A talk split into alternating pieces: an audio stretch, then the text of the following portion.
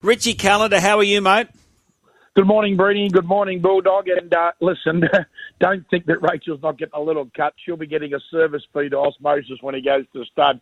Um, that's all the way through. But yeah, Brady, what you said is right. Um, it doesn't even. Um, no one turns an eye now, whether it's Rachel, Kathy O'Hara, Michaela Weir, a lady on Molly Burt yesterday, almost won one on Friday night.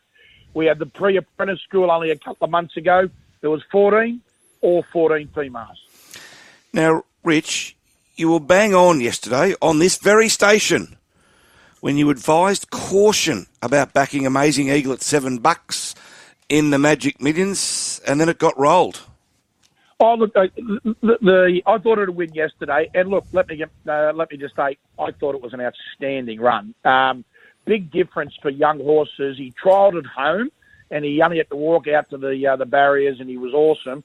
Yesterday, had to get on a float, go across town. A node, it was at home yesterday, and when it when the gates opened and Amazing Eagle missed the start, um, I thought he did an amazing job. He over raced, did everything wrong, yet he still held a couple of nice ones at bay to run second. The winner goes good.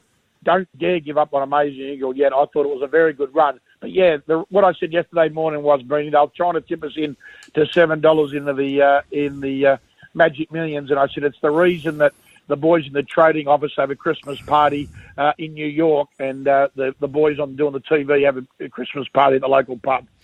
Hey, mate, before we get on to what happened in Perth last night, which is just one of those, yep. I don't know, hour and 15 minutes in racing that we, was absolutely incredible. What else did you like out of Randwick yesterday? Anything catch your eye? Like a lot of benchmark racing yesterday. There's going to be that at this time of year, but was there something there?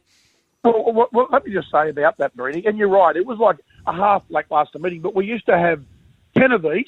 Yeah. Now we have one, maybe two a year because of the way we um, Racing New South Wales have reshaped our carnival.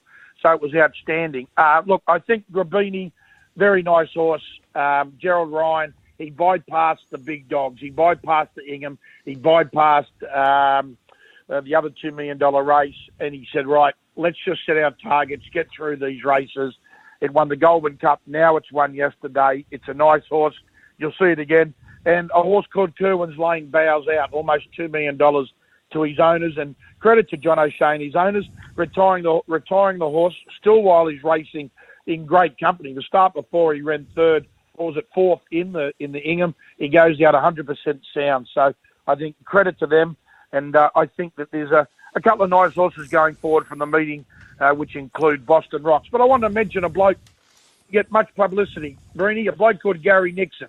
He trained the last winner on Friday night, and he trained a winner yesterday in Felix Majestic. He's a good bloke, Gaz. Only a small stable at Warwick Farm, and two winners in two days is great credit to him and his staff. Rich, what did you make of Ollie's last three rides at Ascot? Well, I've been around a while. Things like that don't happen. They're not supposed to happen no one allows you to have your last three rides in what's been an incredible career, and you go bang, bang, bang, and ride three in a row, including the feature. It was just, yeah. And the worst thing was, at about the 300, I thought, oh no, he's going to go, he's going to go out on a horse that doesn't go out, doesn't get out of a pocket, and he looks unlucky. But the horse just sprouted wings. Um, I think he showed his his championship qualities. I think if for Victoria, or maybe some people say he's the greatest of all time, great jockey, legend in the top three for me. In my time, I still think Darren Beadman's the best jockey I've seen. But it's Damien Oliver's weekend, and what a legend he's been, and uh, what a way to go out. It's you, you can't write that three in a row. Now, Rich, we're getting close to Christmas. Everyone's in a good, happy mood, and we're all a bit buoyant, aren't we, Bruni? Because holidays are coming, and we can exactly generally unburden ourselves at this time of year if we've said things during the year that we don't particularly mean or stand by. So, Richard Callander, you, you, here is your chance right now to say with David Warner, who posted 162 days ago, I got it wrong with my criticism of him. Well done, David, for playing uh, for Pakistan, uh, helping you once again, uh, as they did a few years ago. And you know what, Bulldog? I cheered him when he got his 100. But that's not the point. As I've said before, and Bruni will tell you in radio and in newspapers, if you write columns for two years and no one clicks on them, should you keep getting opportunities to keep writing your columns?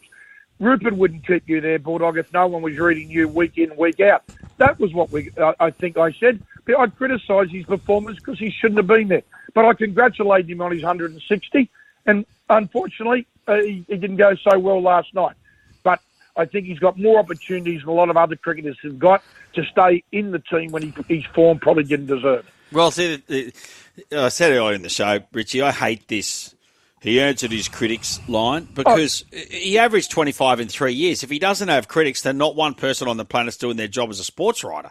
It's the stupidest thing, and it's the stupidest comment in the world when they say, "Oh, the critics are eating humble pie" and all that. So if I tip 37 losers in a row, and then I come out and tip a winner, everyone should just shut their mouths. No, they're remembering the last 37 done tips. Unfortunately, I've never been in that category, but um, it's been look. He's been a great cricketer. There's no doubt. He'll get his farewell, and we will we will move on. But uh, my sporting highlight. Can I finish on that? Yeah the greatest story in Australian sport just this year, I think, in the last decade. And I don't think a lot of people appreciate it unless you follow sport full time or the world game. But for an Australian coach in Ange Postecoglou to be the Tottenham coach, and then for the Tottenham Stadium to be singing "Love and Big Ange" instead, that's the greatest memory for me in 2023. Uh, you know what? You're, that's really Hard good. That's a that's a good one. And I tell you who's eating humble pie, Richie Callander, is my co-host who's been bagging ants for the last two Sundays, and now they've won two in a row since last week. Go big Ange. so you're the one. I'm with you, brother. I'm on your shoulder. Bulldog, it's the greatest story of all. It's like the Dolphins last year. Ange is playing without any depth, but in this window coming up, he's about to get some depth, and he'll make a charge, and they will finish top four in the Premier League and be the greatest success story of a coach in his first year. Go, Ange. Good stuff. Hey, good on you, Richie. Thanks, Rich. Hey, have a great Christmas, Richie Cullen. Thanks for everything you've done this year, mate. Have a great Christmas, Breeny. Have a great Christmas, dog. If you're listening, Ray, everyone's thinking of you, mate. Have a great Christmas. And if everyone's out there, make sure it's a safe Christmas.